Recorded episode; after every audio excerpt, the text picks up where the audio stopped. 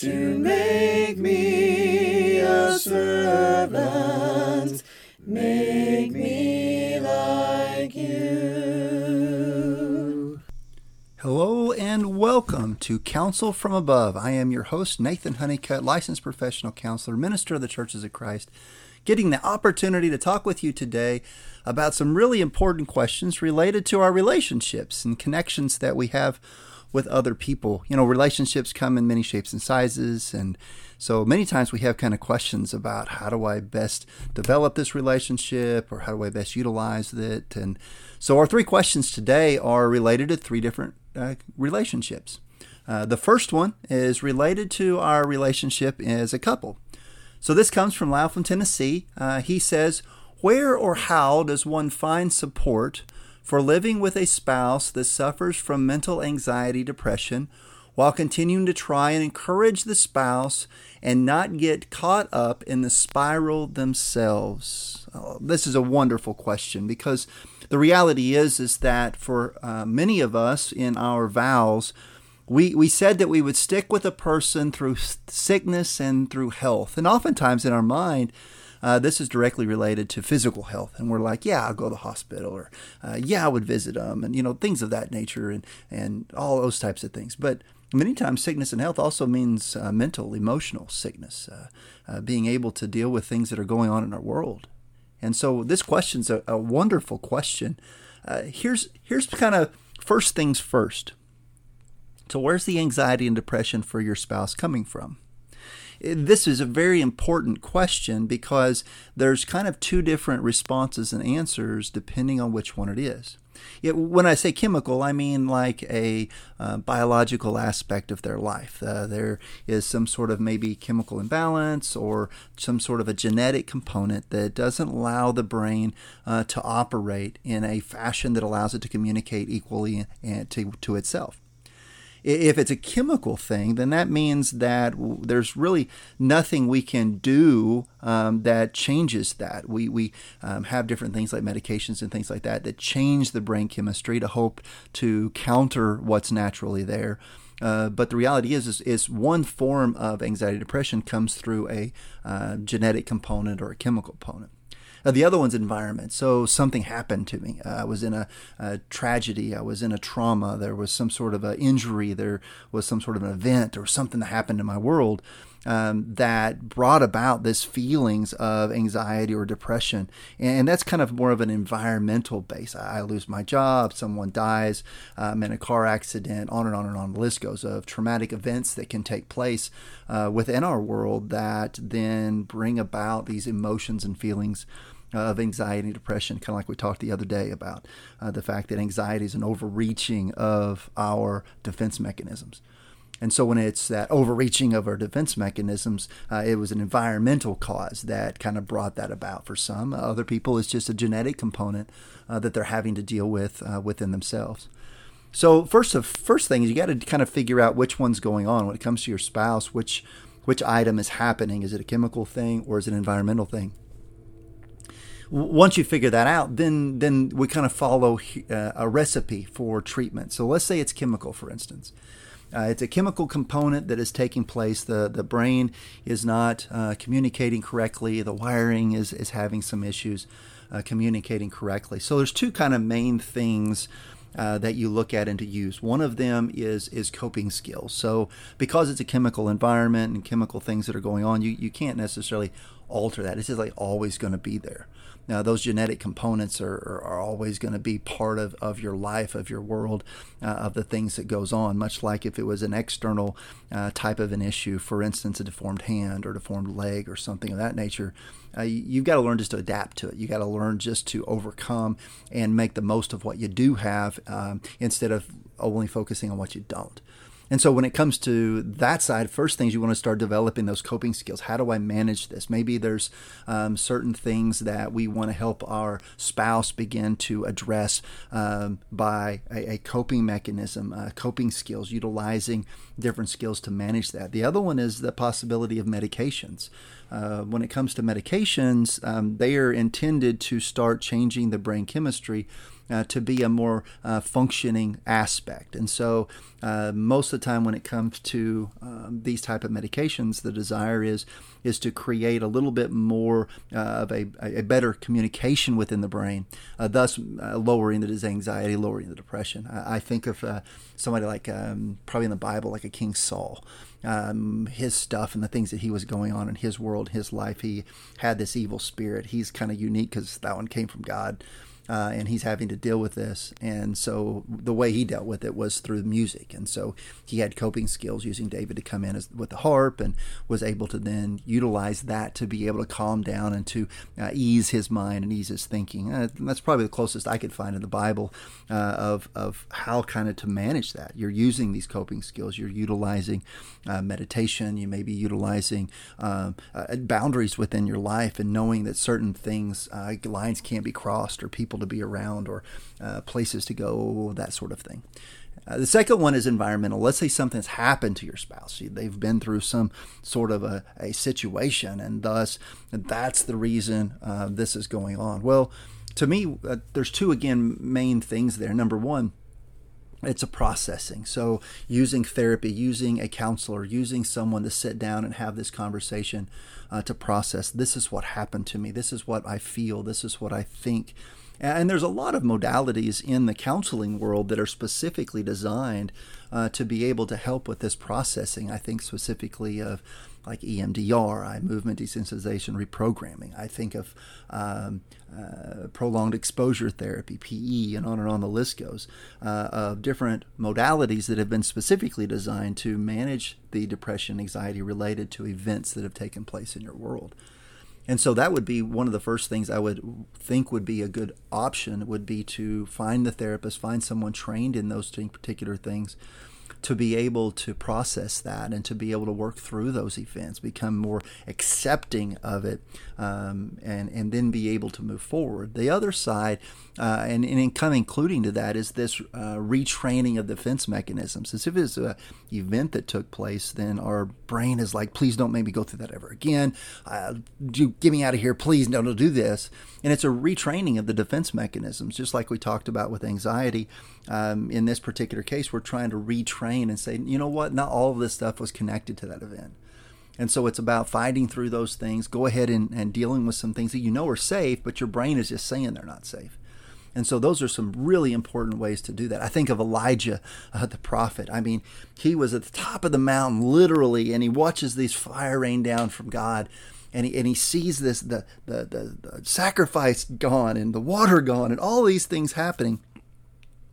And then he turns around and Jezebel finds out, and Jezebel says, I'm going to kill you tomorrow. And he is scared to death, and he runs and he runs and he runs and he runs and he runs. Ultimately, he runs to God and says, God, just kill me now. I'm done. It's over. There's no one else here. I'm it. Just kill me now. And God's answer to that was interesting, because the very things that God provided him are the very things that we as counselors even provide to people today with depression. You'll notice in that particular event when Elijah was standing there, was laying there, he had the right appropriate sleep. He had the right kind of food to eat. He exercised. He went all the way down, and then he found counsel, and he found people to be able to talk to. You know, God did all of those things for him, brings in then Elisha into his life, and there they become this duo to be able to present God's word. So these are those types of things that you can manage through in the environmental side of it. But getting back to your question, the question is how do you support your spouse? How do you find support? How do you be able to work through those things? Well, first of all, I think you help your spouse begin to identify how they truly feel about what's going on, and helping them get to a point where they want to do something different. You know the old phrase, you can lead a horse to water, but you can't make him drink. Well, there's actually another phrase to that I had heard that I think makes better sense, and that is, you can lead a horse to water, you can't make him drink, but you sure can make him thirsty. And that's the thing here. In order to support our spouse to make a change, we are trying to help them be thirsty, wanting a difference. So what you're looking for is what we call in the mental health world called change talk. There's change talk and there's sustained talk. Statements that are made that says, you know what, it may be time to change. It's a change talk. Sustained talk, hey, here's some statements that say, you know what, I'm going to stick where I'm at. Our role or responsibility is sometimes helping them to have change talk. Now, here's the messed up thing, it would seem, in our world. If I go walking in someone's life and I start telling them, here's all the reasons to change, the very thing they're going to do is tell all the reasons why they need to stay. We're stubborn and bullheaded. And so if I walk into your life and I say, okay, you need to change this, this, and this. This is how you get better. This is what you need to do. This is what needs to be different. And the very thing that's going to be answered because of our stubborn, bullheaded nature is, well, here's all the reasons why you're wrong. Well, what have I done? I've encouraged them to say all the things to stay stuck. Instead, my responsibility should help them say the things that help them change, to help them talk themselves into doing something different. That's exactly what we're looking at from here. Help them make the statements to alter and change themselves. Great question. I appreciate it. Question number 2. We've all heard the phrase, honesty is the best policy. When a person does something for us, while we appreciate the thought and effort, how do we answer honestly when asked if we like it without sounding ungrateful or making them feel discouraged or disappointed? For instance, a meal prepared that contains ingredients we don't like or cannot eat, or a gift that will never be used, etc. Also, how do we make amends if we unintentionally cause hurt feelings in this type of situation? This is an anonymous question that is really dealing with our relationship with everybody else.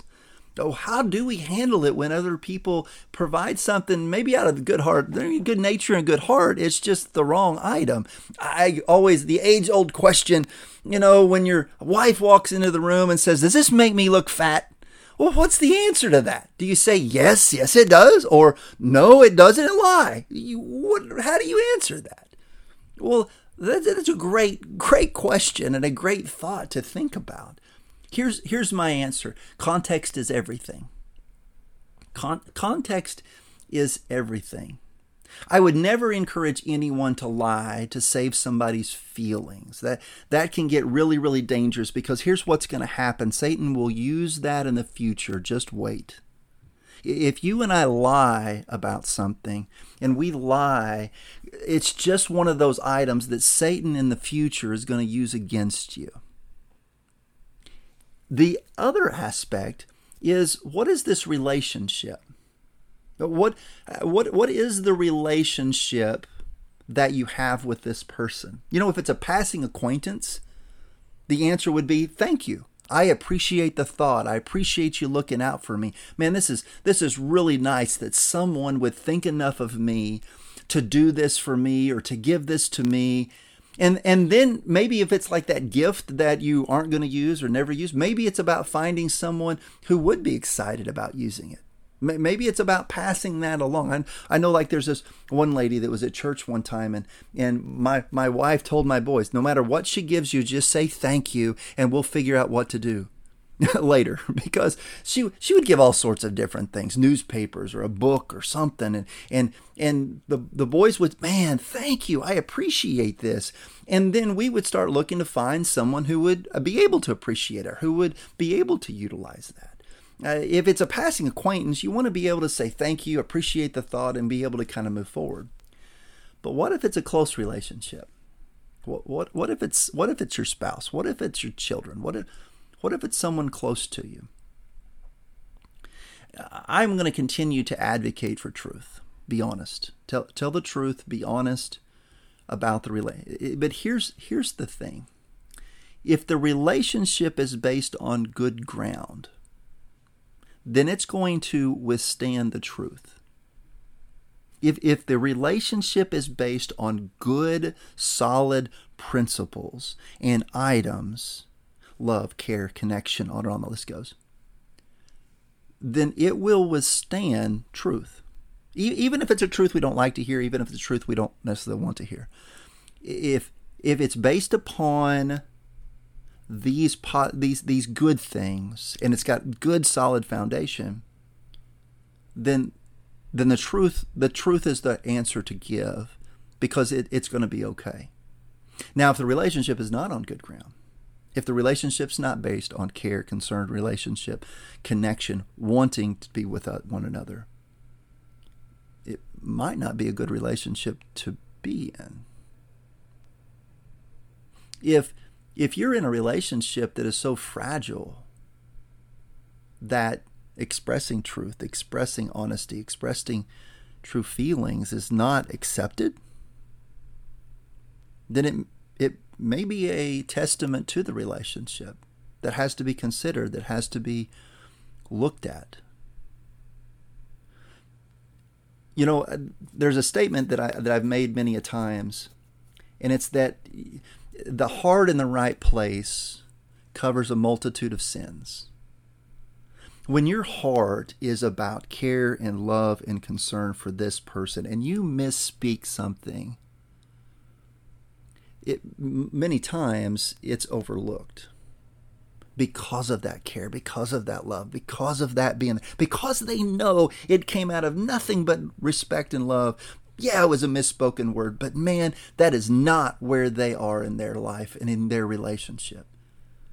It's funny how our compassion and our love for someone and that relationship together has the ability to cover misspoken words.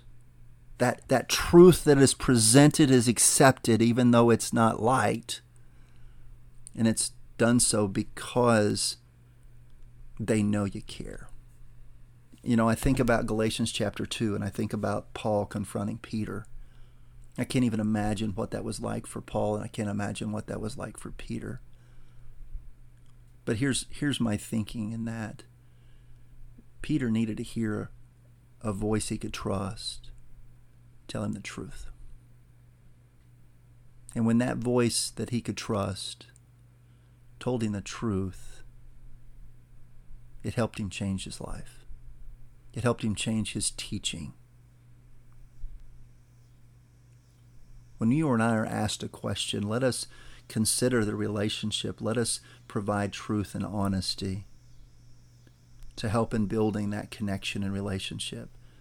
When we lie, Satan's going to use it. It's just a matter of time. Great question. Third question today. This is, again, an anonymous question. When you have a lot going on in your life that causes stress and sometimes uncertain what to do, and you just cry, is this a sign you're not trusting God or you're being selfish? A relationship with God is important. And it's sometimes in our world when we see the things that are going around, they don't make sense. We don't understand it. This side of eternity, they just don't make any sense. And thus our response, our coping mechanism to that is many-fold. Here's kind of the first thought that I thought of when I got this question. You know, if crying is a sign of not trusting God, then here's a list of people that don't trust God. First, King David, 2 Samuel 22 and verse 7. Second's Job 30 and verse 20. Mary Magdalene, John 20 verse 11. Mary, John 11:13. How about even maybe John 11:35-36? Jesus. Just to name a few. Are these people that didn't trust God? Are these people that didn't have faith? Are these people being selfish? We look at these these role models. We look at these people as the epitome of godliness. I mean, Jesus, the perfect example of godliness. And Jesus cried. He cried so hard in the Garden of Eden, the Garden of Gethsemane, that he just in tears to his. Did he not trust God? Of course he did. It had nothing to do with trust. So often you and I, we want a different path. We want a different way. Jesus wanted a different way. And so he cried to his Father, please make it a different way. And he cried, not only cried out, but he cried in tears, weeping. And when he cried out to God, it wasn't out of selfishness. It wasn't because he didn't trust God. You know, when you and I cry, it's a sign of sadness, not a lack of trust. When we cry, it is an emotional relationship that says, I hurt, I'm sad, I've got things going on in my world. Please, let me get it out. Crying is not a sin. How we manage how we feel that leads to us crying is where we start to find the struggles. How we manage our feelings, the actions we do, the people that we're around, the things that are going on, that is what determines righteousness and unrighteousness. You know, I think about Romans chapter 12 and verse 15.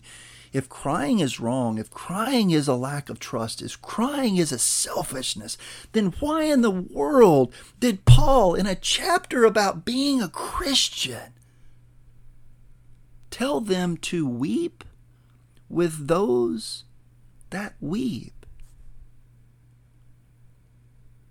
If it's wrong to sin, if it's a sign of not trusting, if it's a sign of selfishness, then what Paul is saying is sin with those who sin, and we know that's crazy.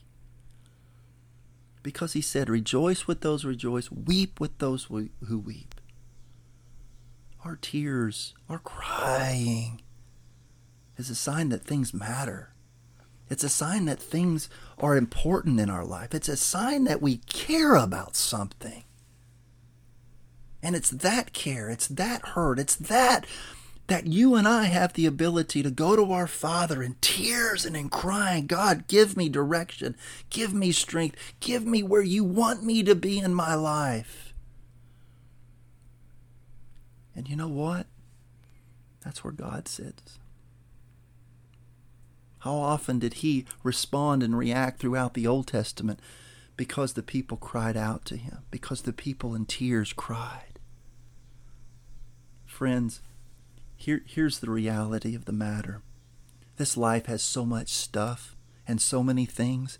And you know the very thing presented in the very end of Revelation about our eternal abode? What did he say? There's no tears in heaven. That's because there are tears in this life. But he's got a place that has a place without tears. I am so thankful for these questions, thinking about our relationship and thinking about our connections with the people around us. I encourage you, you have questions that you wish you could ask a counselor, send it to me. Give me those questions. Let me look at it. Let us see what we can do to be able to continue to help our growth, help our steps. On a daily basis, I'm trying to put in some different items in our Facebook accounts or Facebook group. So if you're not in that group, you want to look up Counsel from Above podcast and jump in on that. We are almost 200 people, woo-woo, in it. So come be number 200. Get me over the 200 mark and be a part of that particular group. Be looking for those chats, those things. I'm going to try to send them on a daily basis. I'm a little late with this one, but I am trying to do twice a month now. So our next podcast is going to be coming last Saturday of the month. And in it, we're going to talk about, I think I might be crazy. And the many questions that are related to that. I'm actually going to tackle 5 questions. 3 of them are very similar to one another, so I'm going to kind of loop them together. But I'm going to try to tackle those 5 questions and be able to help us to draw closer to understanding our mental health and our relationship with God. Friends, on our journey with God and our journey to Him, We're wanting to live our lives to serve Him, to be His servant. Our intro song, make me a servant, make me like you, to be God's servant. It's about you and I listening to Him. It's about you and I taking in what He wants us to know, what He wants us to hear. Because for you and I, it's about us opening our hearts. It's about opening our ears to the counsel from above.